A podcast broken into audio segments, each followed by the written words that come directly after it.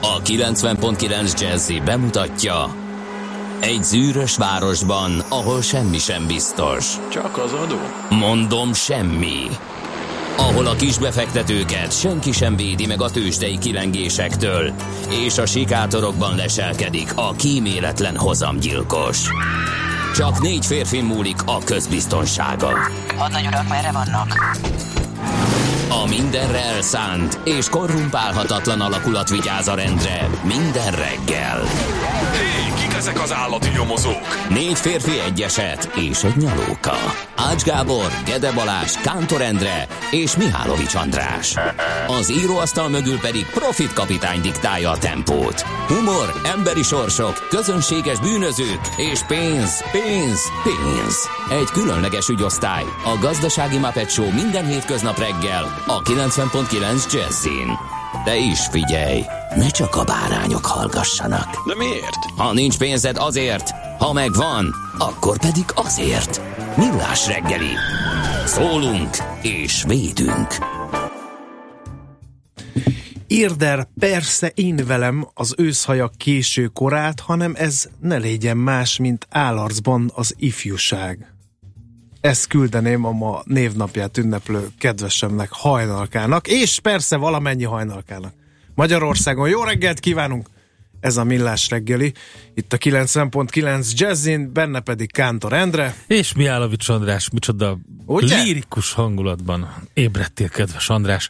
Kérlek szépen, Örülök neki, hogy nem azt mondtad, hogy a névnapját ünneplő alpárnak küldöd ezt. az a, az a baj, hogy Alpárnak is si- és szívesen Archibaldnak? Szavalnék, meg Archibaldnak is szívesen szavalnék valamit, egyébként ez egy Petőfi Sándor versből egy részlet van, ha tudnék rá valami jót, de nem tudok az alpároknak, úgyhogy elnézést tőlük. Egyébként a hajnalk a magyar eredetű női név a 19. században született a hajnal szóból, egyben nagyon szép virág is, ilyen kék kis fehérkés közepű kis virág. Egyébként az 1830-as években élte virágkorát a hajnalka név, akkor nagyon divatos volt, és... Hát nagyon híres hajnalka volt például Honti Hanna, képzeld el. hajnalka igen, volt, a Hanna az egy ilyen tudtam. rövidítése, vagy egy ilyen kis átírása ennek a névnek. Eredetileg a, a, ezt a primadonnát, a Honti Hannát Hügel hajnalkának hívták, innen lett Honti ha, Hanna a neve neki. Egyébként ö, 67-ben még a 31. legnépszerűbb női név volt, aztán a 80-as évekre lecsúszott a 36. helyre, és a 2000-es években már nem szerepel a 100 leggyakoribb női név között. Se baj, majd lesz ennek reneszánsza, ahogy oly sok minden névnek, olyan furcsa nevű gyermekek járnak az óvodába, hogy nem is hallottam még a keresztnevüket. Na de nézzük akkor, hogy mi volt uh, a, ezen a napon. Nagyon érdekes dolog történt 1931-ben, akkor volt ez a híres, hírhet Steinherz Rudolf gyilkosság, és ugye ez a két világháború közötti Magyarországnak az egyik legfurcsább emberölési ügye volt. A Budapest Cegléd vasútvonalon elkövetett rablógyilkosság volt ez, és az ügyének nyomozásakor a detektívek egy olyan biztosítási csalásra bukkantak, amely nem csak Magyarország, de a külföldi sajtó figyelmét is felkeltette, mert hogy Micsoda? Steinherz Rudolf önmaga ellen fogadott fel bérgyilkost, hogy anyagilag nehéz helyzetbe került családját megsegítse, képzeld el. Nagyon érdekes sztori, ami egyébként több filmben és könyvben is megjelenik, mint, mint ihlető momentum. Hogy ő maga ellen fogadott fel képzeld el. Az törvénytelen? 1931. Hát törvénytelen persze, mint ahogy az öngyilkosság is. Jó, eh, 1968-ban röppenjünk ám, de maradjunk március 27-én. A rossz időjárási viszonyok között lezuhant egy MiG-15-ös vadászgép. Hát ez azért nem Előfordult kavarta volna a fel Szovjet Unióban. a világ közvéleményét, de mik után kiderült, hogy Yuri Gagarin 34 éves vadászpilóta, az első űrhajós is ezen a gépen volt, és rajta volt még a gépen egy Vladimir Szerjogin nevű tesztpilóta is, hát ez aztán bekerült a történelem könyvekbe, tehát 1968. március 27. Yuri Gagarin halála Na közben azon gondolkodtam, hogy eléggé ilyen morbidra sikerült így reggel, hogy a következőt azt hagyjuk ki az események közül. A születésnaposokat nézzük, meg is ágyazunk a holnapi mesél a múlt rovatunknak az első híres születésnaposunkkal. Ma 1676-ban született második Rákóczi Ferenc erdélyi fejedelem, és egyébként ez a, pont a napja is van ma, van, aki ünnepli is ezt a napot. Holnap erről beszélgetünk majd mesélem múlt rovatunkban, vagy hát magáról a fejedelemről. Na, azt hallgatni fogom. Katona Érdekes. Csaba történész szakértőnk eh, el. Aztán Körösi Csoma Sándor, székely magyar nyelvész, könyvtáros, a tibetológia megalapítója, is ezen a napon született 1784-ben, úgyhogy őrá is emlékezzünk ma, és boldog születésnapot kívánhatunk sok hírességnek, többek között a 1963-ban született Quentin Tarantino, amerikai filmrendezőnek, illetve a 64-es születésű Kispál András, magyar gitáros zeneszerzőnek, és a 70-es Mariah Carey-nek, illetve az 1975-ben született Fergie-nek, aki a Black Eyed Peas énekesnője is volt, de van neki saját karrierje. Egyébként Stacey Ann Ferguson néven született ő, a Fergusonból van rövidítve a Fergie, csak úgy, mint a foci edzőnél, a másik Fergusonnál, őt is Fergie-nek becézik. Dalszövegíró, Igen. divattervező, modell és színésznő is. Nem tudom, hogy ö, mennyien tudják, de ott vannak a filmjei között, vagy ott van például a Grindhouse terrorbolygó, amiben Tammy Wizen ö, szerepét töltötte magára 2007-ben, úgyhogy abban is szerepelt többek között. De A Tarantino meg tényleg tíz film után leteszi a lantot? Vagy ez csak egy hype? nem tudom, de azt olvastam, hogy egyszerű szeretne egy mandarin nyelven forgatott filmet készíteni, és azt mondta, hogy az lesz az a következő film, amit azután csinálok, amikor megcsináltam a következő filmemet. Tehát van egy ilyen terve. Ha nem lesz mandarin nyelvű film most, akkor majd lesz még má- máskor. Azt szeretném megkérdezni, Endre, hogy láttad-e a Hateful Eight-et? Persze. Én most vásároltam meg műsoros DVD-n, igen, röhögjetek ki, Westerneket csak megpróbálok elrakni magamnak az örökké valóságnak, de még nem tekintettem meg. Na de várjál, várjál. Megéri, mert azt Nagyon hallom, megéri. hogy Quentin Tarantino munkássága az így magasról indult, és azóta Na, de ez nem. apróbb fellángolásoktól Nem igaz. eltekintve Szerintem. Bár én- Um, ott van a Kill Bill például, az nem egy apró fellángolás volt. Én azt gondolom, hogy az egy nagyon-nagyon jó nekem sikerült. nagyon bejött a, az a hú, mi a címe? Jackie Brown. Nem, a westernje. A Jamie foxx A Django. Igen, Django elszabadul. Na, uh-huh. végre eszembe jutott. Az, az például bejött. De a Brad Pittes náci vadászos az annyira nem például. Na, én Vannak most annak néztem meg nemrég, csak megint, és nagyon tetszett az is. Úgy mindegy, én szeretem Tarantinot, ez egy szerintem szubjektív dolgokról nem érdemes. Igazad. Viszont Fergire visszatérve, hogy elképesztő jó befektető, meg üzletasszony is. Azon kívül, hogy mennyi, valami 8 Grammy díja van egyébként a csajnak, úgyhogy állati jó portfóliója van neki. Nemrég bevásárolt az NFL-be is, de van minden, amit akarsz a különböző ilyen kozmetikai cikkektől kezdve van egy ingatlan portfóliója, különböző épületeket vásárolt Nézd, meg. A színész és Akkor, énekesnőknél addig nem is vagy az elitben benne, még nincs saját parfümöd. Ezt figyeltem Jó, meg. de az, jó, az, az a, rendben van. Ugyanez a férfi színművészeknél, és ott úgy, e, óra. Tehát ha nincs saját óramárkád, akkor gyakorlatilag Ja, figyelj, a Forbes-ban olvastam róla egy cikket, és ott láttam, hogy micsoda kis portfóliója van. Mondom, az ingatlantól kezdve a kozmetikai cikkeken keresztül, most már a sportban is van részesedése, sőt egy borászatot is megvásárolt, úgyhogy amit akarsz van, és egész, egészen jól megy, ha jól láttam. Na, minden esetre akkor Neki küldjük a következő felvételt, utána pedig természetesen elmondjuk, hogy a tőzsdéken mi történt. A Will I Am nevű énekessel együtt dolgozta fel ezt a klasszikust.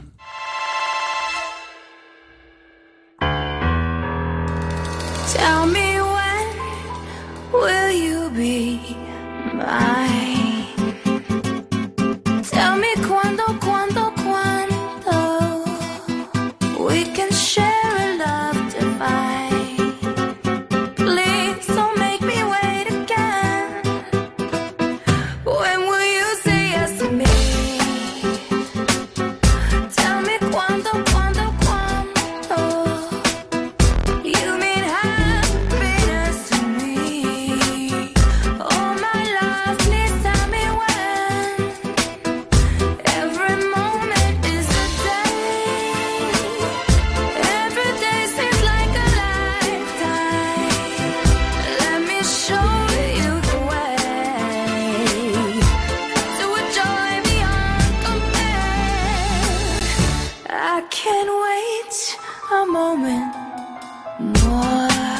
Way, baby.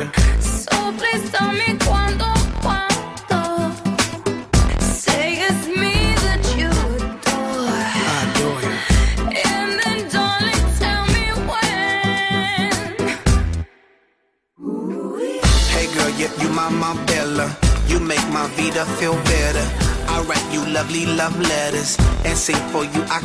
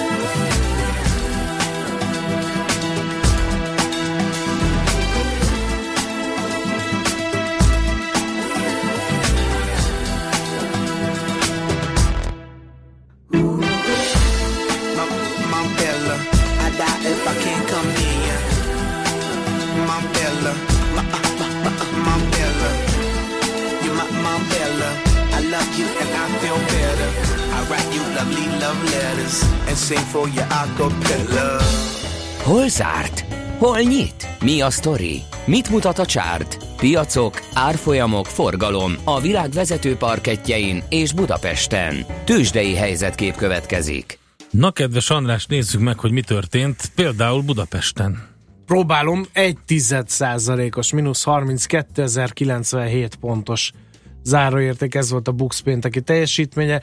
Kettő sima, kettő fordított, először a jó híreket mondom, a Richter 7 ot a Telekom 6, 6 ot ment fölfelé, a gyógyszergyártó 6479, a Telekom 489 forinton fejezte be a hetet, esett viszont a MOL és az OTP, a MOL csak nem 1%-ot, 0,8%-os volt, a mínusz 20.430 forintos záróárral, az OTP pedig 8275 forintról kezd ma, ez 3,1%-os mínusz után alakult ki ez a záróár.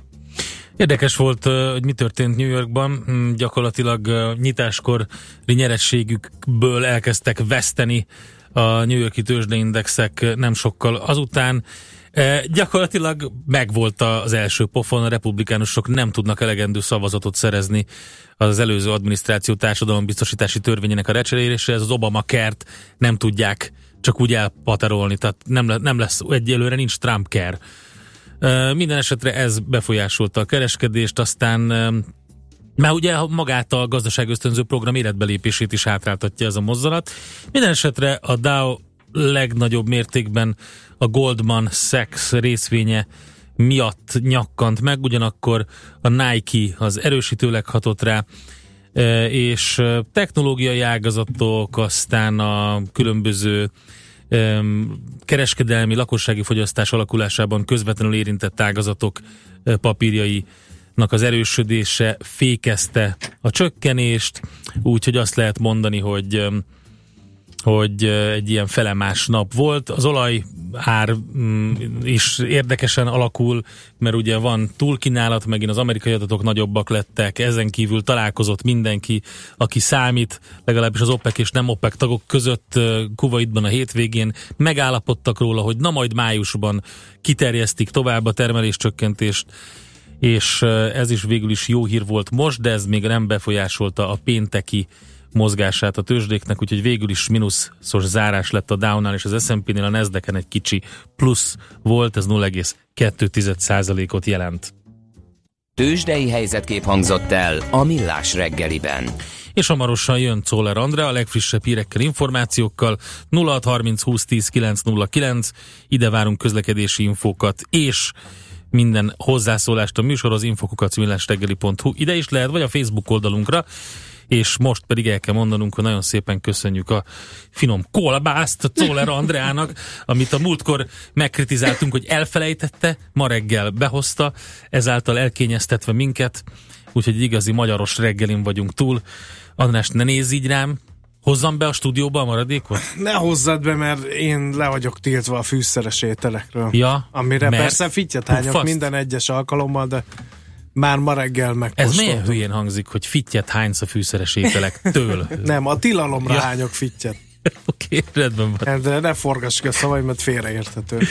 Na, lapszemlével és játékkal jövünk vissza, mégpedig a hírek után. Műsorunkban termék megjelenítést hallhattak. Reklám Kárglász javít, Kárglász cserél. Daniel, 25 éves Carglass Service asszisztens. Csak egy kis külfelverődés elhanyagolhatónak tűnik, pedig olyan, mint egy időzített bomba, bármikor tovább repedhet. Előbbi ügyfelünk kapott egy kavicsot a szélvédőjére. Hónapokig ő sem törődött vele. Aztán nemrég épp vezetés közben, pak! A kőfelverődés nem bírta a strapát, a szélvédő végigrepett, és cserélni kellett. Nagy bacera volt az ügyfélnek, de aztán örült, hogy a Carglasshoz jött, mert simán megoldottuk neki. Ha előbb szól, egyszerűbb és gyorsabb is lehetett volna. Ha a kavicsnyom nem nagyobb, mint egy 100 forintos, akkor mi itt a Carglassnál nagy eséllyel meg tudjuk menteni a szélvédőt. Speciális műgyantával feltöltjük a sérülést, és az üveg nem repett tovább. Ha kaszkos az autó, akkor a teljes kárügyintézést elvégezzük. Nálunk a Carglassnál legtöbbször nincs rész, a biztosítók jó voltából a javításunk legtöbbször ingyenes. Igen, ingyenes. Hívja most a Carglass-t 0640 696969 vagy www.carglass.hu. Kárglász javít, Kárglász cserél. Gizi, gyere csak! Hallod? Mit? Figyelj! Én nem hallok semmit. Na pont erről beszélek. Csak akkor folyik, amikor mi szeretnénk. A mellékhelyiség, ahol minden tökéletesen működik. Megbízható, svájci minőségű, precíz megoldások. Tények. És érzések. Geberit. Nyomós érv. Reklámot hallottak. Hírek a 90.9 Jazzin Toller Andreától. Több napos útlezárás kezdődik ma az M1-esen Biaj-Torbágy térségében. Betiltják a fogak amalgám tömését.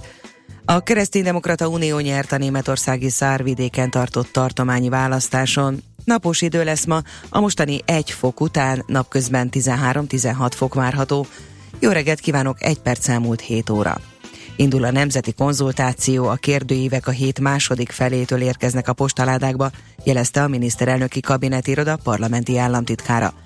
Dömötör Csaba elmondta, azért kérik a magyarok támogatását, hogy hazai kézben lehessen tartani az adók, a bérek és a rezsi szabályozását. Brüsszel több területen is jogköröket akar elvonni a tagállamoktól, ezért Brüsszelt ebben meg kell állítani. A papírokat május 20-áig ingyenesen küldhetik vissza a válaszadók. Több napos útlezárás kezdődik ma az M1-esen. Jelentős torlódást okozhat, hogy az autópálya Győr felé vezető oldalán Biatorbágy térségében a 16-os és 17-es kilométer szelvények között tengely súlymérő állomás építési munkáit kezdik a szakemberek. A munkálatok miatt hétfőtől csütörtökig forgalomkorlátozásra kell számítani, az első ütemben ma reggel 9 órától, holnap este 7 óráig lezárják az előző és a haladó sávot.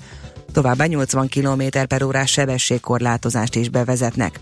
A forgalom ekkor csak a kapaszkodó sávon haladhat. Február végén valamivel több mint 18 milliárd forintos tartozással rendelkeztek a kórházak, írja az m4.hu. Ez a tavalyi év végénél 6,2 milliárd forinttal magasabb összeg.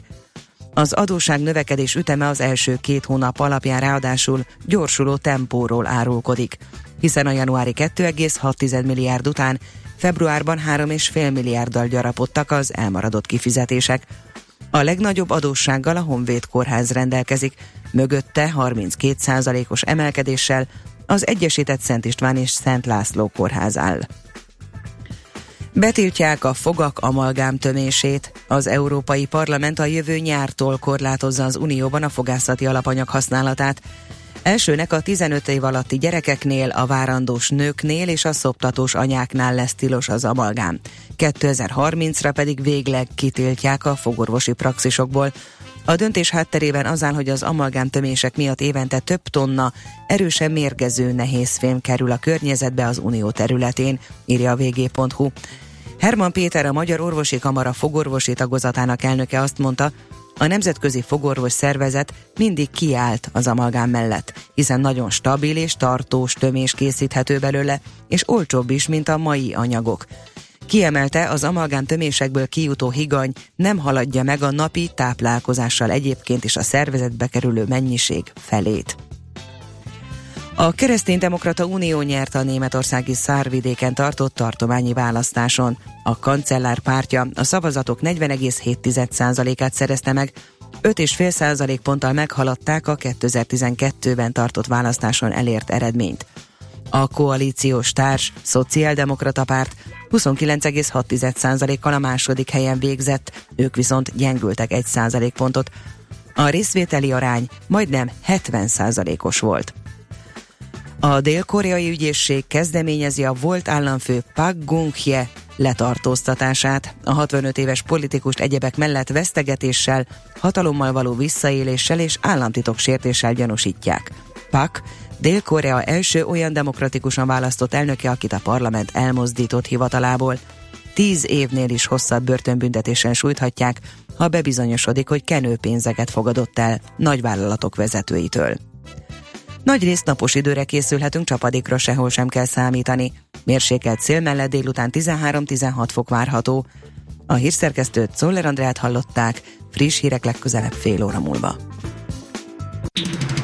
Budapest legfrissebb közlekedési hírei a 90.9 Jazzin a City Taxi Dispécsejétől. Jó reggelt kívánok a kedves hallgatóknak! A városban most még jó tempóval lehet közlekedni. Utcakerületre számítsanak viszont a 12 kerül a Városnál utca és a Csaba utca kereszteződésébe. Más hírem egyelőre nincsen, vezessenek körültekintve. Köszönöm a figyelmüket, jó utat kívánok!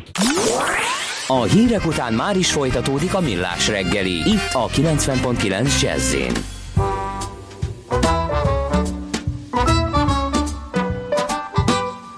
Butterfly, dance across the sky to me. Come and spend some time with me. I promise not to pin you down or even frown if you have to fly away into someone else's dream. Come and spend some time with me. Linger just a little while, butterfly style, for you flitter away. I used to think that butterflies were meant for catching till the time I caught one in my net. Took it home and tried to make it happy, but the very next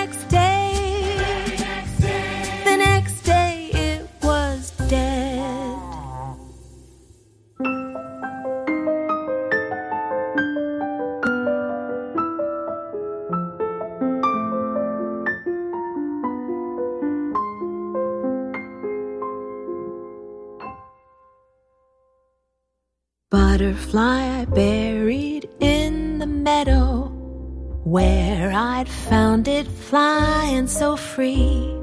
After that, I learned my lesson. If you love a butterfly, if you love it, let it be.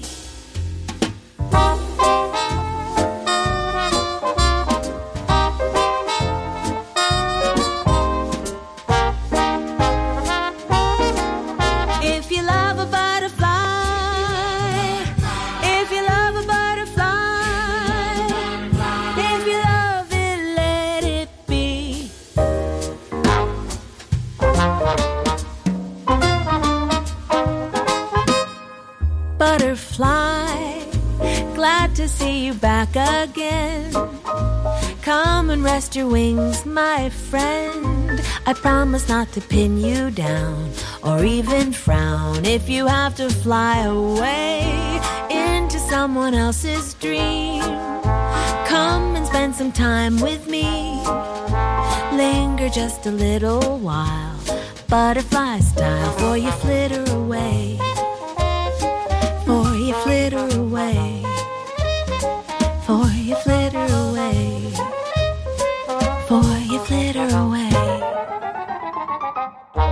Következő műsorunkban termék megjelenítést hallhatnak. A reggeli rohanásban könnyű szemtől szembe kerülni egy túl szépnek tűnő ajánlattal. Az eredmény krétával körberajzolt tetemes összeg. A tethelyen a gazdasági helyszínelők, a ravasz, az agy és két füles csésze és fejvállalakzat. A lehetetlen küldetés megfejteni a Fibonacci kódot. A jutalom egy bögre rossz kávé és egy olyan hozamgörbe, amilyet még Alonso Mózli sem látott. Millás reggeli, a 90.9 Jazzy Rádió gazdasági mapetsója. Vigyázat! Van rá engedélyünk! A Millás reggeli főtámogatója a Mini CRM Zrt. Rendszert visz a céged életébe.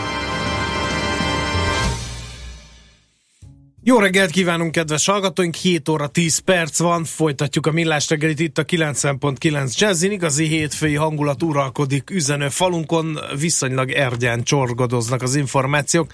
Egy biztos már most két kilométeres a dugó az M3-as terelésnél jelezte egy hallgató. Talán a visszafogottságotok oka az, hogy nem tudjátok, hogy 0630 20 10 909 ez az SMS és a WhatsApp számunk, bár ahogy a közlekedési hírek bejelentkezőjét hallottak, ugye nem nagyon sok mindenről van beszélni való a közlekedéssel kapcsolatban, hát cáfoljátok, vagy erősítsétek meg ezeket az információkat, addig mi átnézzük, hogy mi van az újságokban. Mit ír a Kántor sajtó? Endrével És nézzük. Mihálovics Andrással. Kérlek szépen, eh, Magyar Nemzet címlapján egy nagyon érdekes eh, cikk, amíg szélhámosok irányítanak, nem lesz rend a hazai mézpiacon. Miközben ugye lesújtó eredménnyel zárult az Európai Unió kiemelt mézpiaci ellenőrzése, és a mézminták több mint 20%-áról derült ki, hogy hamisítvány. Még egyszer elmondom. Tehát a minták több mint 20%-áról derült ki, hogy hamisítvány. Magyarországon szinte teljesen eltűnt a kínai méz a polcokról, ennek ellenére továbbra is nehéz helyzetben vannak a hazai méhészek, akik semmilyen segítségre sem számíthatnak a kereskedőktől, legalábbis ezt mondja, vagy mondta a lapnak a Kaposvár és térsége méhészeinek egyesülete, eh, egyesületének elnöke, Petrus Lajos élesen bírálta a Magyar Mézkereskedők és Mézcsomagolók Egyesületét, illetve annak vezetőjét, Mert hogy ők is benne vannak a aki állítása szerint korábban maga is mahinált a mézzel, úgyhogy óriási háború bontakozik itt ki a méhészetek és a van ez a szö- szövetség vagy egyesület a Magyar Mézkereskedők és Mézcsomagolók Egyesületek között, és hogy a piacon, hát én nem tudom, hogy ha lenne még vizsgálat, akkor mi derül neki, hogy a kínai méz ellenére mi történik itthon, és milyen manipulált mézek vannak. Erről azért már többször beszéltünk itt a műsorban is. Lehet, hogy újra szakmai segítséget hívunk És az a gáz egyébként, hogy nehéz kimutatni. Tehát amikor cukorral felütik, az csak műszeres, drága uh-huh. műszeres vizsgálatokkal lehet kimutatni. No, ha már méz, akkor jöjjenek az agrártermékek, mert a világgazdaság címlapja bizony alaposan ránk ezt. Húsvét előtt üres polcok várhatnak ránk, jósolja a lap. Na tessék. Egyes víziszárnyas termékekből akár 80-85%-os készleti hiányt is okozhat a madárinfluenza, és őszig eltarthat. Még visszaáll a rend a kacsa és a liba hús tekintetében. Például a Spár partnerei hízott liba és kacsa termékekből a korábbi három helyet mindössze heti egy szállítást tudnak teljesíteni, a szükséges mennyiség 15-20%-át tudják biztosítani. Az elfelhajtó hatások miatt változó mértékben, de minden vízi szárnyas drágult. A kereskedők jelezték, hogy az ünnep közelettével a kínálat szűkülése további változás hozhat az árakban. Nagy István a vezérhús baromfi kereskedés ügyvezetője elmondta a világgazdaságnak, két-három hete nem érkezett hozzájuk hízott víziszárnyas, de több olyan vágóhídról is tud, amelyik 8 hétre leárt, mert nincs mit feldolgoznia. A készlethiány okozta áremelkedés 15-20 százalékosra becsülte, ami annyit tesz, mintha nem is csökkent volna a baromfiús forgalmi adója. Na ez az egyik sztori. Aztán digitális nagybanká válik az MKB, ezt is a VG írja, miután uh, Balog Ádám vezérigazgató interjút adott a lapnak. Azt mondja, hogy uh, még érdekes ebből, hogy az MKB bank részvényeit 2018 második vagy 2019 vége között vezetik be a tőzsdére. Jó és hiteles befektetői sztori kell ehhez azonban, meg rentábilis működés.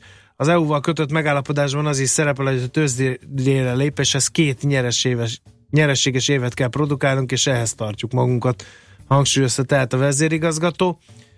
A magyar piacon egy jó működési modellel, jó infrastruktúrával és a lehetőségek kihasználásával a dobogós hely elérése sem lehetetlen.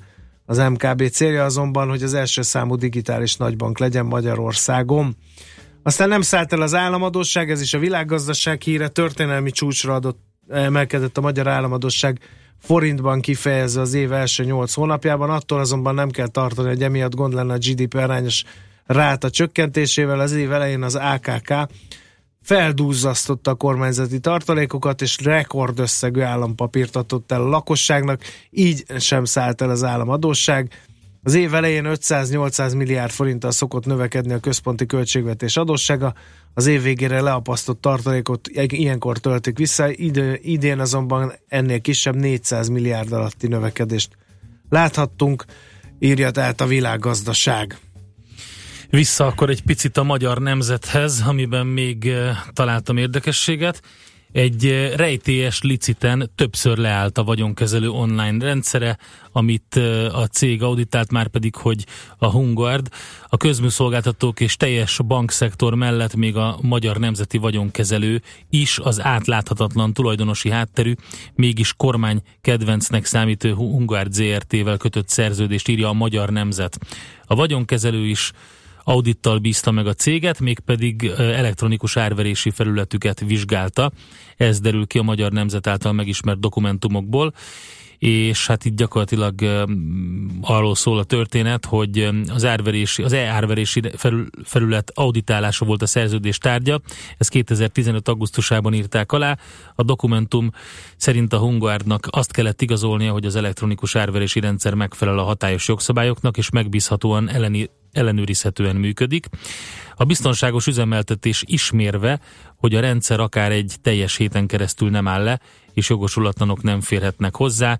Emlékezetes ugyanakkor írja a Nemzet, hogy idén januárban, amikor a magyar nemzeti vagyonkezelő úgy döntött, hogy megválik az igen frekventált helyen a Four Seasons Gresham Luxus Hotel mögött található belvárosi Zrínyi utca három szám alatt lévő irodaháztól, az elektronikus árverés közel sem volt zöggenőmentes, akkor ugye a 444.hu vette észre a licitet, ezt a magyar nemzet is követte, és az már eleve kérdéseket vetett fel, hogy a 9 emeletés épület 2,7 milliárd forintra hirdették meg, e, miközben a becslések szerint ennél jóval többet, 6, de akár 9 milliárdot is érhet, és akkor ezen kívül még leállt többször az elicit rendszer. Hát e, erről lehet olvasni még a Magyar Nemzetben. A napiban egy nagyon-nagyon-nagyon hosszú eh, anyag eh, a vezető, a, hát nem is tudok belőle nagyon kiragadni eh, sok mindent, ugyanis az e-sportokról, az e-sportolókról és ennek az egésznek a gazdasági hátteréről Hát erről van szól. egy kiváló adásunk, amit ugye Igen. annak idején együtt vezettünk itt, úgyhogy rá lehet keresni a millestegeli.hu-n. Mi is foglalkoztunk vele, nagyon érdekes, hogy hogyan lehet pénzt keresni ezzel a tevékenységgel. Ez volt tehát a lapszemle 06 30 20 10 909. És kérlek szépen jött egy hallgatói SMS, napkeltekor mínusz négy fok volt, a barack szombat óta virágzott, megint venni kell majd a cefrét. Hát Mihálovics gazda utána néz, talán még ezt kibírta az a, az a bizonyos barack, de majd meglátjuk. Na és akkor... Várja, várja, még játszunk egyet, és akkor Játszunk? utána. Igen. Játszunk. A szerencse fia vagy? Esetleg a szerencse lánya? Hogy kiderüljön, másra nincs szükséged, mint a helyes válaszra. Játék következik. Kérem szépen, minden nap páros belépőt lehet nyerni a Millenáris Parkban április 1-én és másodikán megrendezésre kerülő Futó Expo-ra. A mai kérdésünk a következő. Pontosan milyen hosszú a maratoni futás távja? 42.195 méter, ez az A válasz, 42.214 méter, ez a B válasz, vagy 42.367 méter, ez a C válasz. A helyes megfejtéseket ma délután 16 óráig várjuk a játékkukac jazzy.hu e-mail címre. Kedvezzem ma neked a szerencse! Na és akkor a hajnalkáknak Förgi születésnapja miatt nem tudtunk zenét küldeni, de most fogunk küldeni. Úgyhogy sok szeretettel, boldog névnapot minden hajnalkának.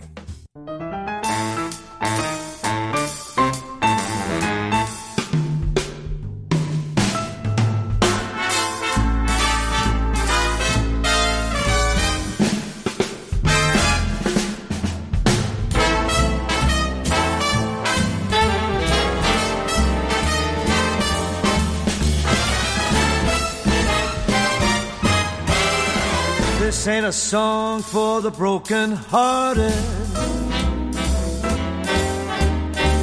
A silent prayer for the faith departed. I ain't gonna be just a face in the crowd. You're gonna hear my voice, I'll shout it out loud.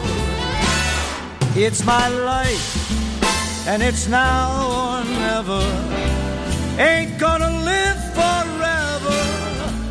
I just wanna live while I'm alive.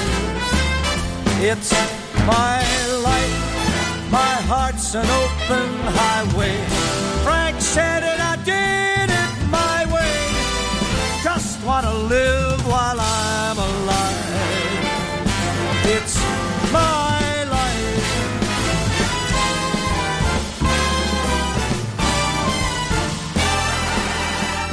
For the ones who stood their ground.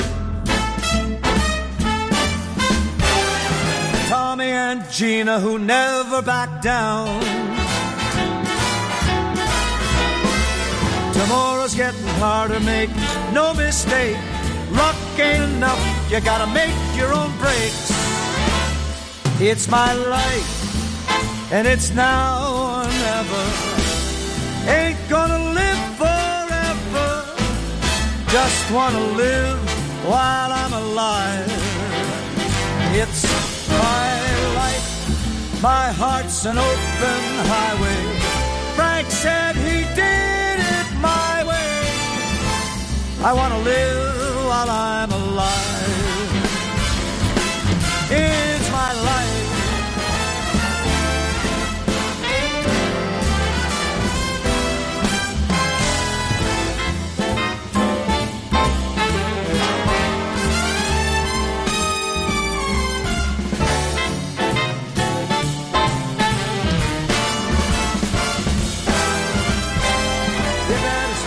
Tall when they're calling you out. Don't bend, don't break, baby, don't break down. It's my life, and it's now or never. Ain't gonna live forever. I just wanna live while I'm alive. It's my life, and it's an open highway. Frank said he did it. Just wanna live while I'm alive. It's my life, and it's now or never. I ain't gonna live forever. Just wanna live while I'm alive. Just wanna live while I'm alive. I just wanna live while I'm alive.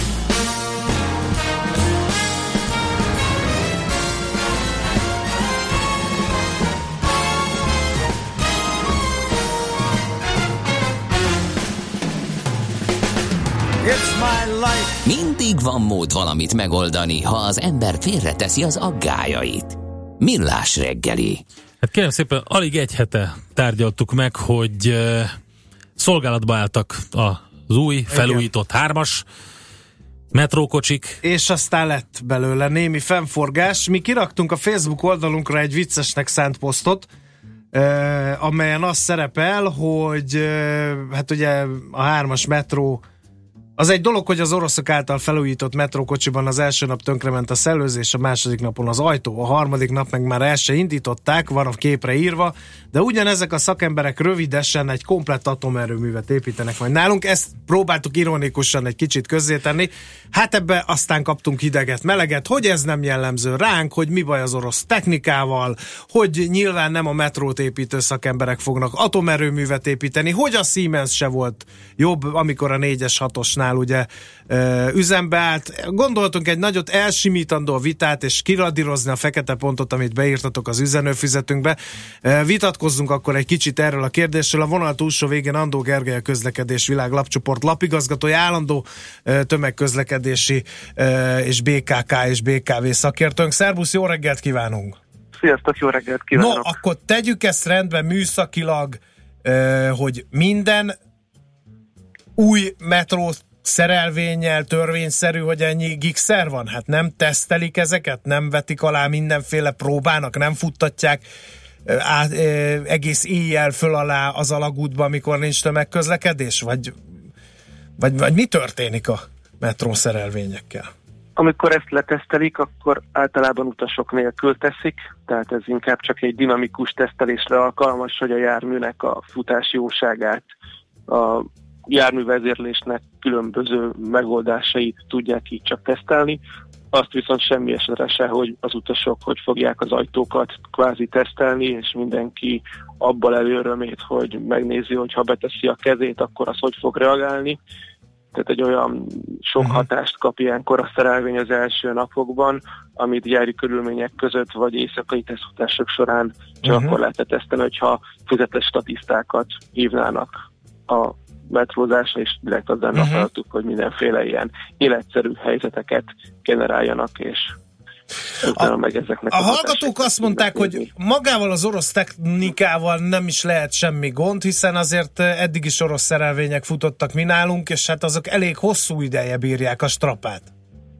Az orosz metróépítésnek a kelet-európai műszaki fejlődés okán ugye az volt a sajátosság, hogy az összes alkatrésze médén Szovjetunió volt, ergo volt ideje összeforni a, a technikának, a különböző egységeknek. Mi most egy olyan metrót kértünk az oroszoktól, ahol mi meghatároztuk azt, hogy a meghatározó műszaki eszközöket ő honnan szerezze be, és ez Japántól Spanyolországig gyakorlatilag felöleli Eurázsiát. Így gyakorlatilag az oroszoknak egy olyan új járművezetlést kellett kialakítani, ami képes együttműködni ezekkel a más országokból származó más technológiai fejlődés révén létrejött eszközökkel. Azt ugye ők sájtották, hogy ma már az Oroszország tudna olyat gyártani, ami minden ilyen feltételnek megfelel, cserébe viszont küzdeniük kell azzal, hogy a vezérlés ennek a metrónak tökéletes legyen. Ráadásul a magyarországi terepet nehezíti az is, hogy mi bevezettünk a hármas metróban egy automatikus járművezérlő rendszert, azt sem éppen orosz licenszvásárlással tettük, tehát amikor ugye azt kértük, hogy ugye ezzel az automatikus elővezérléssel tudjon együtt dolgozni a, az új orosz metró, akkor az lényegében megint egy olyan terep volt a metró vagonmásnak, ahol ő nem rendelkezett kellő gyakorlati tapasztalattal, és ugye ezt megint csak a járművezérlésbe kellett valahogy integrálniuk, hogy ez megfelelően reagáljon. Tehát amikor például azt mondják, hogy ok nélkül satufékezett a metró, akkor ez nyilván műszaki szempontból nem ok nélkül fékezett, neki volt valami vélelme arról, hogy ő miért satufékezik, ő műszakilag nyilvánvalóan teljesen indokolt módon satufékezett, utána az már más kérdés, hogy utána ezt miért nem tudta a járművezető eltörölni, és utána a járművel azonnal tovább indulni, hiszen gyakorlatilag tudjuk, hogy olyan állapotban van a hármas metrópálya, hogy az összes kék metró is satufékez. Gyakorlatilag minden útján 10-20-30 percenként, hiszen uh-huh. már annyira van koszolódva a vezérlő, hogy nem mindig érzékelik a jeleket, és ilyenkor az a biztonsági parancs, hogy azonnal álljon meg. Uh-huh. Értem, tehát akkor magával az orosz technikával nincsen gond. Ugye? Hát Ezek ilyen gyermekbetegségek, amelyek az alsztónak... Ha vesszük, akkor, akkor nyilván van gond, de azért azt látni kell, hogy a nagy nyugat-európai gyártók is legózzák a műszaki eszközeiket, nem ők gyártják a hajtást, a villamos motorokat, meg a többit, tehát nekik is küzdeniük kell szoftveresen azzal, hogy ezek megfelelően tudjanak együttműködni, és bizony a legnagyobb járműgyártóknak is nehezen nehéz megugrani ezt a lépet egy prototípusnál, úgyhogy ezért is törekszenek arra, hogy olyan járműveket gyártsanak, olyan univerzális mozdonyokat például, amiket utána Európa összes országában tudnak engedélyeztetni, hogy az 502. mozdony utána tényleg csettintésre induljon el bármelyik európai országba is helyezik üzembe. Te neked biztos ebbéli memóriád az jobb, mint a miénk. Uh, volt baj a 4-es 6 meg az Alstom kocsikkal is?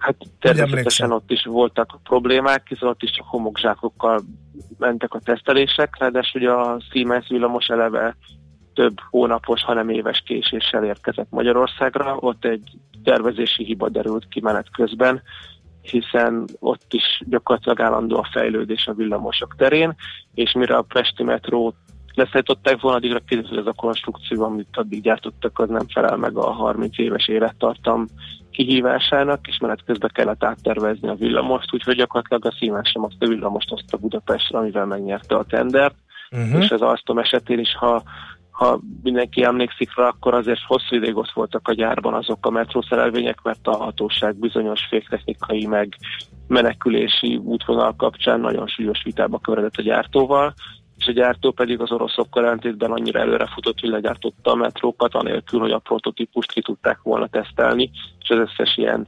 apróságot feltárni. Az oroszok sokkal klasszikusabb módon követik a tankönyvi példát. Az első metró szerelvény egyébként nem is hasonlít teljesen az azt követőkre, hiszen már az eddig szemberült tapasztalatok alapján is módosítottak a továbbiakon. Ez szokott itt lenni a, a műszaki eljárás, hogy az utolsó fázis után az első protoszerelvényt utána átalakítják teljesen olyan, mint a széria járművek voltak. A protojárművek mindig az a sorsa, hogy tesztalanként pofozzák, és az összes negatív utasélményt ezt azon kell elszenvednie az utazó közönségnek. Uh-huh.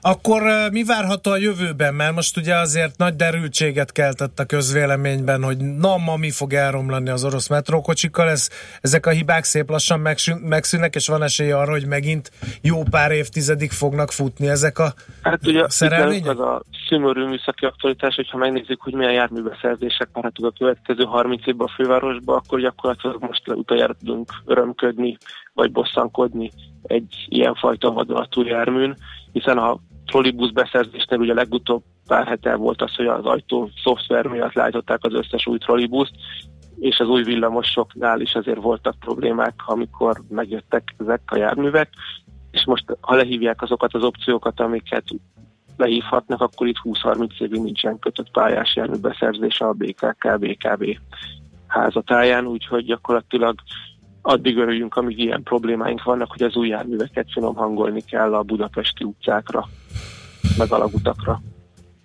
Jó, hát reméljük, hogy azért valamennyire tisztáztuk a szitut, bár ugye annak nem örülünk, hogy folyamatos teszt fázisban vannak ezek a járművek itt Igen, Budapesten. meg ráadásul az a baj, hogy a hallgatókat nem győztük meg ezzel a dologgal. Mindenki írja, azt írja, hogy magyarázom, a bizonyítványom működik, vagy nem. Nem írja Simon, aztán a másik hallgató Dranka azt írja, mellé beszélünk, az oroszok elvállalták a kért paraméterekkel és megadott beszámolókkal gyártott bolond biztos metró szállítását jó állapotban. Igen, de erről beszéltünk, hogy elvállalta az Alstom is, meg a Siemens is, és mégis ugye vannak problémák. Alapvetően, hogy itt rendelkezésre állást vásárolunk, és adott szám esetén, mondjuk egy 22 jármű esetén belefér az, hogy egy-egy járműnél fog fordulni egy olyan probléma, amit addig soha sehol senki nem tapasztalt, és majd ezután veszik, vezetik át a többin. Tehát, hogyha mondjuk most már mind az öt Pesten lévő metróként lenne az utcán, akkor sokkal kevésbé lenne feltűnő, hogy négy gyár közülük vagy öt egyszerre. Uh-huh, uh-huh. Mert akkor sokkal könnyebben ki lehetne sunyiba vonni a végállomáson a forgalomból hogyha tapasztalnak valami olyan jellegű meghibásodást. Aha, aha, értem. Ö, és akkor adjunk még egy esélyt nekik? Tehát, hogy ezeket szépen lassan... Nincs, műszaki alternatíva. Mm, Tehát, hogy ja, ha, ha, ha, ha ezzel kell főzni, akkor is, hogyha mondjuk szerencsétlenül sikerült rajta valamilyen megoldás, vagy akkor is, hogyha mondjuk öt évig esnek kellnek, és emiatt gyakorlatilag újra kéne tervezni a teljes járművezérlését. Ez egyébként már egy megtörtént ugyanennek a gyárnak Magyarországra számított járművével, a MÁV start vásárolt az orosz államadóság terhére annak idején orosz motorvonatokat, azok olyan szörnyű állapotban voltak pont emiatt a nyugati technika, keleti technika együttműködésének nehézségei kapcsán, hogy a MÁV startnak saját fejlesztési projektet kellett arra indítani, hogy újra tervez az oroszok által Uh-huh. készített járművezérlőrendszert. Jó, oké, köszönjük szépen Gergő, akkor jó munkát neked, érteni véljük, ami történik éppen a hármas metrókocsik kapcsán. Köszönöm szépen, szép napot! Szerbusz, szia! Andó Gergelyel, a közlekedés világ lapcsoport Műsorunkban termék lapigazgatójával. megjelenítést hallhattak. Reklám Az élet megtanít arra, hogy mindig tisztálásd a céljaidat, és soha ne tér le a hozzájuk vezető útról. Lépd át a saját határaidat. És ne feledd, a legnagyobb versenyt saját magaddal vívod. Az új 5-ös BMW. Vezető alkat. További információért kérjük forduljon a hivatalos BMW márka kereskedésekhez, vagy keresse fel a www.bmw.hu oldalt. Juszikám, te már megint a WC-vel foglalkozol? De ha egyszer olyan szép. Tudod, hogy az új okos WC-nket már nem kell folyton sikálgatni. Jó, de akkor legalább nézegesd velem még egy kicsit. Geberit működtető lapok számos különböző dizájnnal. Változatos színekben és anyagokból a rozsdamentes acéltól az üvegig. Tények. És érzések. Geberit. Nyomós érv. Reklámot hallottak. Rövid hírek a 90.9 Jazzin Toller Andreától. Nem csak a kormányzat, hanem a tanárok is szívesen látnák a küzdősportok és a lövészet oktatását a testnevelés órákon, írja a Magyar Idők. Maruzsa Zoltán köznevelési helyettes államtitkár a szakszervezeti kritikákra reagálva hangsúlyozta, hogyha valaki lelkiismereti okokból nem szeretne részt venni a sportlövészetben, annak természetesen nem kell megtennie. Jó év a világbajnok sportlövő szerint a sportág biztosan nem hozza elő a lappangó erőszakot a gyerekekből, éppen ellenkezőleg nagyon jó irányba tereli őket. Hiába biztosít az állam ingyenesen évente 1,3 millió adag influenza elleni védőoltást, egyre kevesebben oltatják be magukat. Ez különösen az idősek és a krónikus betegek számára jelent komoly kockázatot, és ez a KSH adatai alapján már az idei januári kiugróan magas halálozási adatokban is megmutatkozik, olvasható a magyar időkben. Az ezredforduló óta nem haltak meg annyian az év első hónapjában, mint idén, pedig az influenza veszélyre az Európai Járványügyi Központ is figyelmeztetett.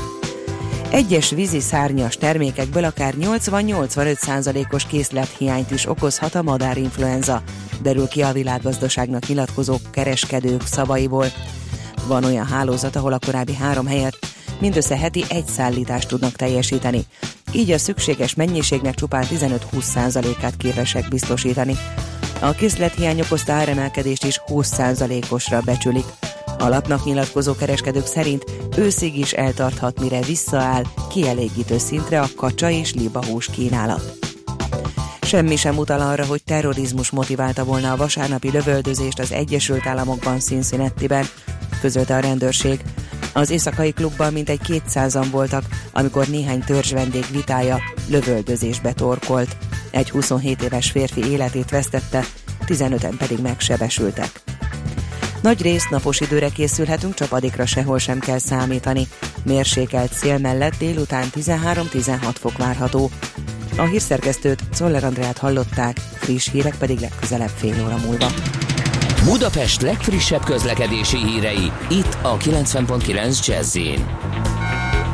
Jó reggelt kívánok! Lelassult a haladás az M1-M7-es autópálya közös bevezető szakaszán az Egér úttól és tovább a Budörsi úton, a 10-es főúton az Ürömi körforgalom előtt, a 11-es főúton a Pünkösfürdő utcánál a városközpont felé.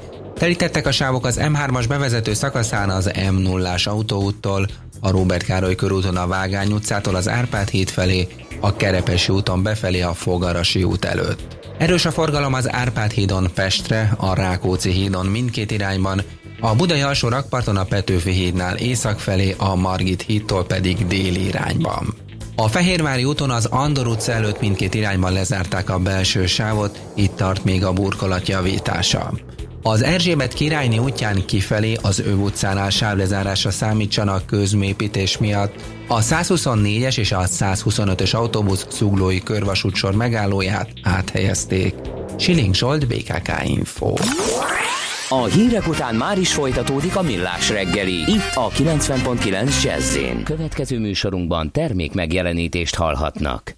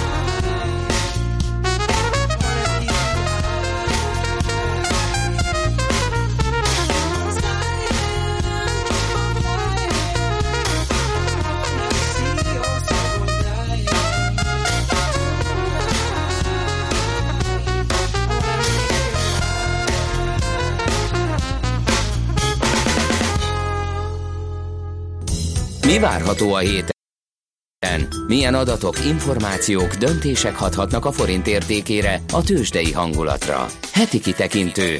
A millás reggeli szakértői előrejelzése a héten várható fontos eseményekről a piacok tükrében.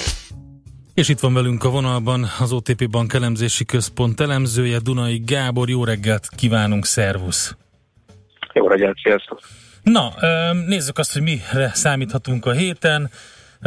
Itthon történnek érdekességek, mert hogy kamat döntés következik, kamadöntő ülés, illetve hát ugye teljes mértékben a monetáris politikára koncentrálhatunk itt a héten. Például ti mire számítotok? Infláció ugye megvolt februárban 300 há, februárban 3 százalék közelébe emelkedett. Ennek kapcsán ugye is dönt a monetáris tanács.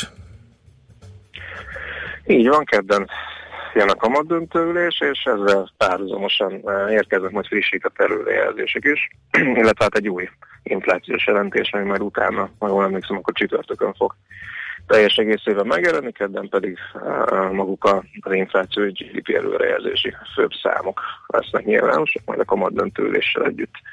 És hát nagyjából arra lehet számítani, hogy, hogy különösebb bejelentésre, változtatásra, cselekvésre nem készülhet a jegybank. Az infláció az gyakorlatilag elérte 3%-os célt februárban, 2,9% volt, ha jól emlékszem. Viszont az átmenetileg volt ilyen magas, hogy üzemanyag áraknak a, a bázis időszaki áralakulása, és hát az, hogy most márciusban csökkent, illetve áprilisban majd csökkenni fog a jövedéki adójuk. Ez, ez biztosítani fogja azt, hogy egy picit csökkenni fog a következő hónapokban az inflációs mutató, de ezért nagyjából a jegybank célja közelében alakul, és hát ezzel kapcsolatban azt azért mindenképp érdemes lesz figyelni, hogy a korábbi, ha jól emlékszem, akkor 2,3-2,4%-os idei év egészére vonatkozó inflációs előrejelzést hova módosítja a jegybank. Uh, hogyha ha nem emelnek rajta nagyot, mondjuk 3% környékére, csak egy ilyen 2-5 közelébe, egy picit emelik meg, akkor azért az egy egyértelmű jelzés lesz arra, hogy a, hogy a jegybank azt gondolja, hogy, hogy neki itt még kamatemelés tekintetében nincs dolga. Hogyha 3% közelébe emelik, akkor sincs dolga kamatemelés tekintetében, de akkor azért ez már egy olyan helyzet, amikor bármikor bármi elképzelhető. Úgyhogy alapvetően erre érdemes figyelni. Um, GDP oldalon, növekedési oldalon nem hiszem, hogy, hogy komolyabb változások következnének. A jegybank eddig is azt, azt kommunikálta, hogy ők azért nagyjából ilyen 3% feletti GDP növekedésre számítanak, ami előrejelzésünk az most 3,9% időre, úgyhogy lehet, hogy azon is emelnek valamennyit, de ott, ott annak nincsen közvetlen hatása a monetáris politikára. Ami még érdekes lehet a héten, hogy ismét döntenek a három hónapos betét elhelyezésének a maximális volumenéről. És hát arra számítunk, hogy a korábbi alkalmakkal idén, vagy ezúttal is szűkülni fog ez az elhelyezési lehetőség, valószínűleg 150 milliárd forint a 750 600 milliárdra uh-huh. fogják csökkenteni a következő három hónapra irányadó elhelyezési lehetőséget. Igen. Uh... Mit szólsz ahhoz, hogy kezd ilyen elemzői konszenzus kialakulni Magyarországon arról, hogy ez a laza kamatpolitika gyakorlatilag az év egészében fennmaradhat, tehát hogy nem nyúlnak a mostani kamathoz, viszont a nem kamat jellegű jegybanki intézkedéseknek most már nagyobb súlya lesz szépen lassan, mint, mint, mint a kamat döntésnek. Tehát, hogy ezeknek az eszközöknek az aránya, meg, a, meg az alkalmazása, ez azért az év egészére nézve előtérbe fog kerülni.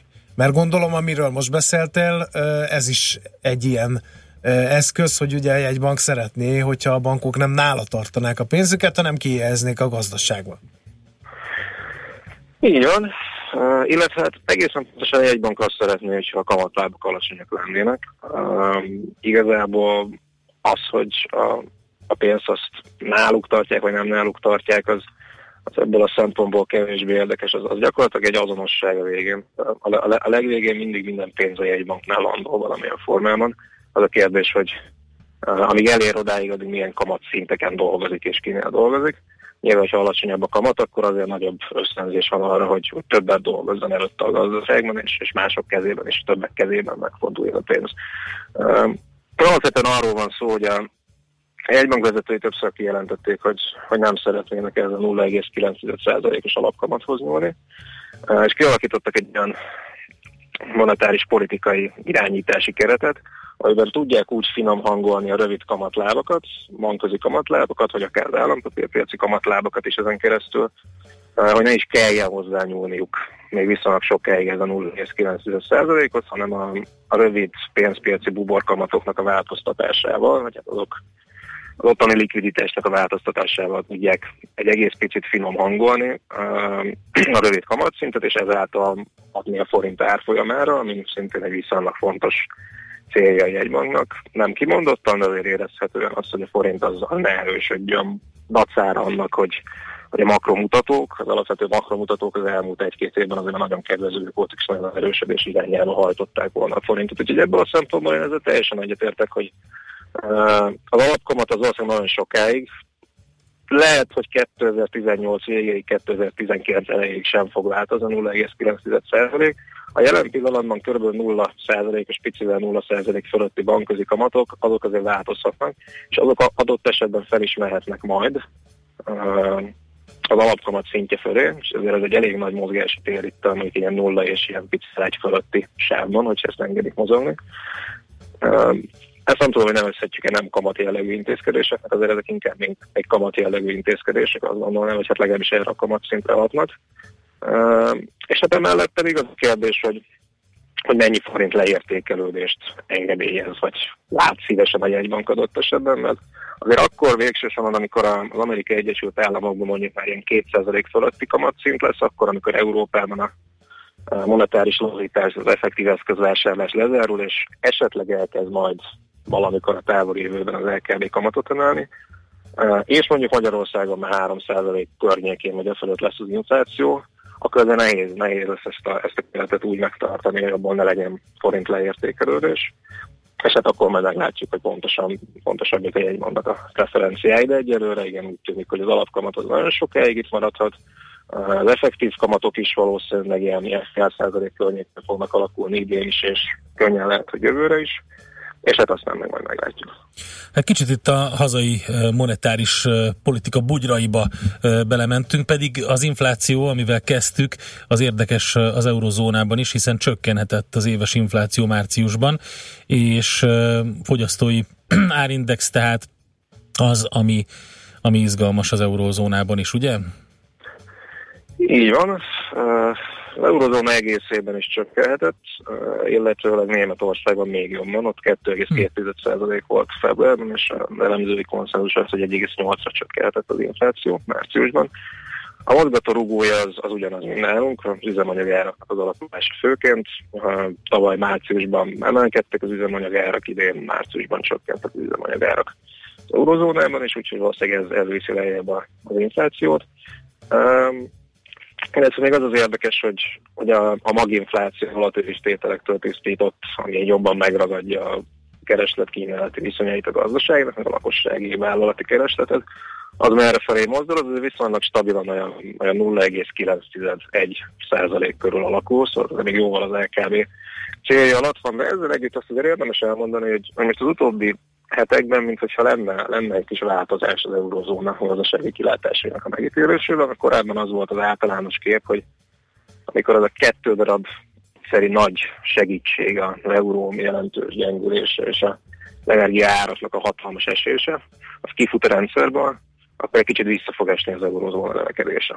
Ehhez jöttek még azok a félelmek, hogy Brexit, beruházási problémák, esni fognak a hangulatindexek, mindenki bizalmatlan lesz, mindenki elkezd arra számítani, hogy még a végén akár szét is eshet az eurozóna, és hogy ez is lefelé fogja húzni a növekedést idén és már a tavalyi év legvégén is, és hát ehhez képest az történt, hogy a várakozásoknál a tavalyi év harmadik és a negyedik évében is egy egész picivel jobb lett a GDP adat, uh-huh.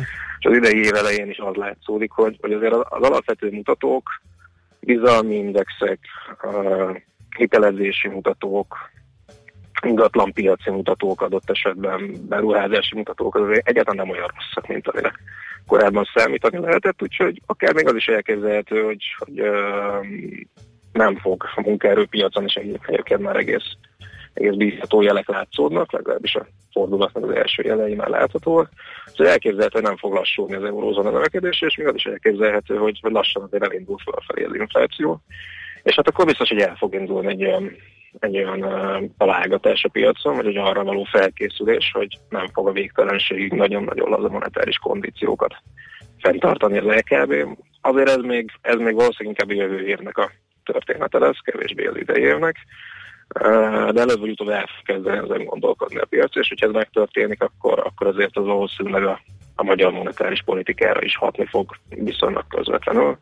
Ahogy említettem már egyszer, egy, egy 2% fölötti amerikai alapkamat, meg egy uh, kezdődően szigorodó európai monetáris környezet mellett, uh, mondjuk 2018-ban azért már nem biztos, hogy annyira annyira egyszerű 0%-os kamatot fenntartani. Igen. Érdemi forint leértékelődés nélkül. Vagyis hát igen, tehát hogy nem, nem, nem az lesz már a nem lesz már szükség az MNB-nek arra, hogy, mindenféle eszközökkel nagyon alacsonyan tartsa a hazai kamatszintet, ahhoz, hogy a forint ne erősödjön tovább, hanem inkább arra felé fog mozdulni a helyzet, hogy hogy egyre könnyebben fogja tudni elérni azt az MNB, hogy ne erősödjön a forint, és a végén majd esetleg már azért is tennie kell, de ez még több éves horizonton képzelhető el jelen pillanatban, hogy, hogy ne gyengüljön a forint. Oké, okay, visszatértünk tehát akkor a Magyar Nemzeti Bank az egy ilyen szép körbe. Köszönjük szépen Gábor, neked jó hetet, jó munkát nektek! Köszönöm szépen én is. Sziasztok! Szervusz, Dunai Gáborral beszélgettünk, az OTP Bank elemzési központjának elemzőjével, hazai inflációs adatokról, jegybanki monetáris politikáról, illetve az eurózóna inflációjáról. Heti kitekintő rovatunk hangzott el. Mire érdemes odafigyelni a héten? Mi elmondjuk. Hey, how you doing? I'm sorry you couldn't get through. Cause she says a message that's been recorded, for you. And if you leave a name and your number, we'll get right back to you. You can leave a message now if you want to, when the bleeps are through. Oh, yeah. Yeah, yeah, yeah. I sure wish you'd hurry home. I think I'm lost and I wanna be found. Feels like I'm wandering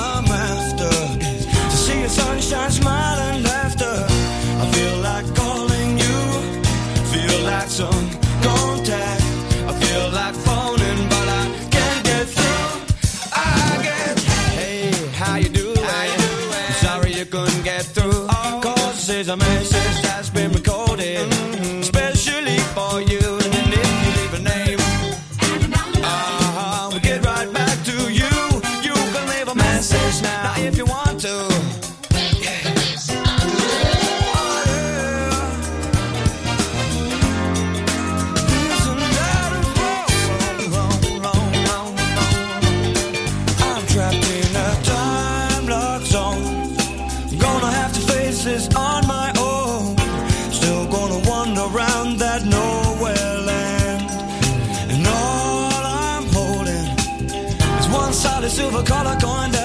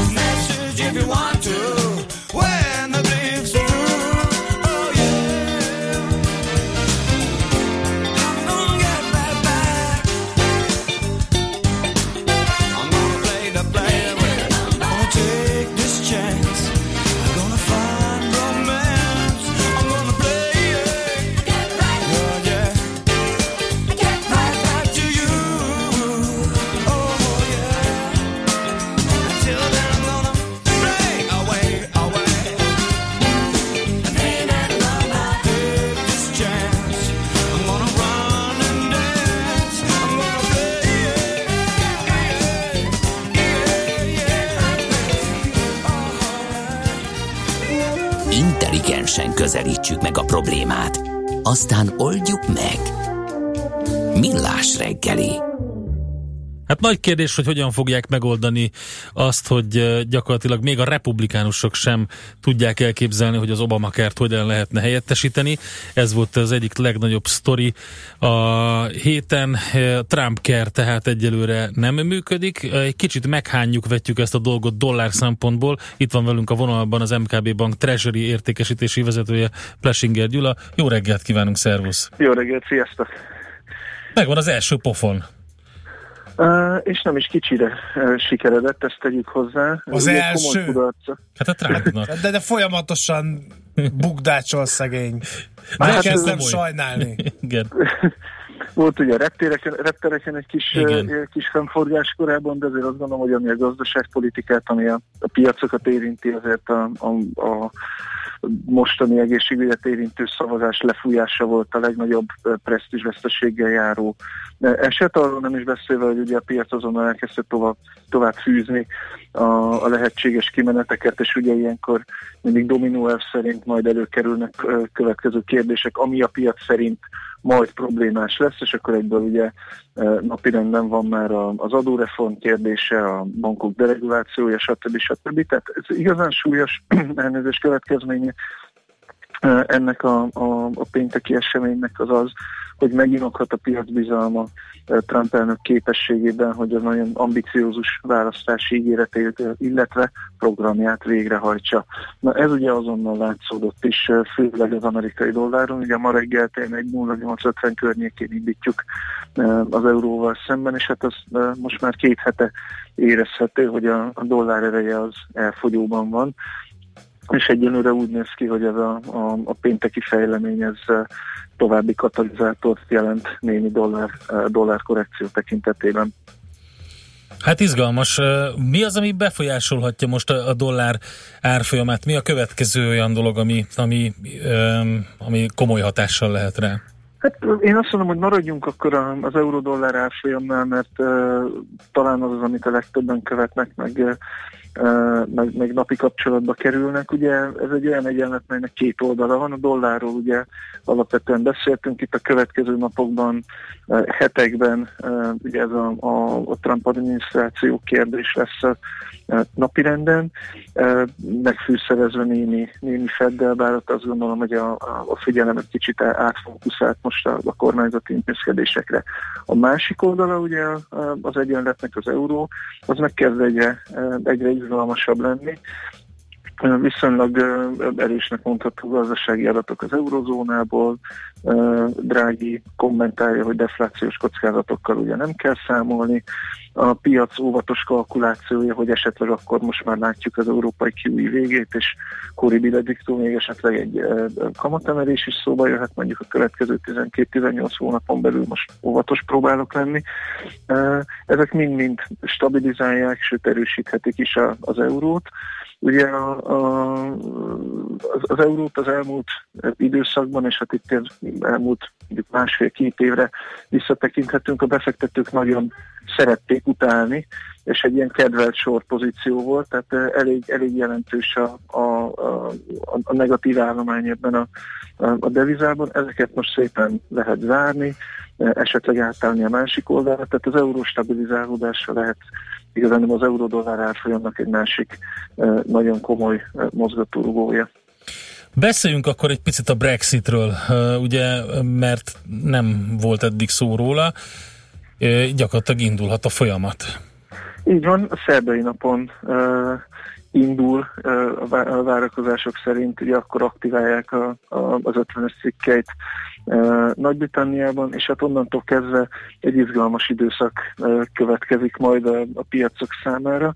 Ugye a tét az óriási, tehát ezt nem szeretném alábecsülni, ez nem egy adminisztratív folyamat, itt hát némi, némi túlzással ilyen élethalál küzdelmet fog majd folytatni Anglia jövőbeni pozícióért.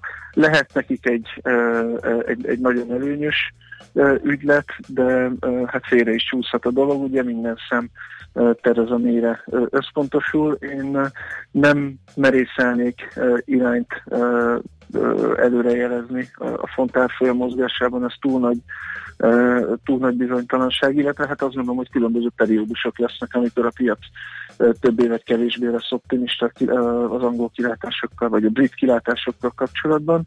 Annyi viszont előrevetíthető szerintem, hogy nagyobb volatilitás, nagyobb piaci ingadozások lehetnek majd a, a fontpiacon, tehát akiknek van esetleg spekulatív hajlama, vagy érdeklődése, akkor azoknak mindenképpen egy jó terep lehet majd az a piac.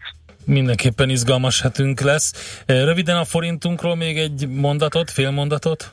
Egy fél mondatban akkor hozzácsatolnám az, ahhoz a, a mondandóhoz, amit az euróval kapcsolatban raktam össze. Az euró elmúlt pár napi teljesítménye tényleg erős volt, illetve stabil. Gyakorlatilag minden fejlődő piaci deviza gyengült a, a, az euróhoz képest, így a forint is, tehát az euróforint mozgásról nem kell megijedni, az egy teljesen tehát illeszkedik a nemzetközi trendekbe, sőt, hogyha egy kicsit a, a mi régiónkat nézzük, tehát a kelet-közép-európai piacokat, akkor egy átlagos teljesítményt produkált, nem magyar specifikus, inkább a globális piaci átrendeződéseknek egy apró következménye volt az a 3-10 fölé mozgás. Oké, okay, nagyon szépen köszönjük Gyula, jó munkát nektek, szép napot! Köszönjük szépen nektek is!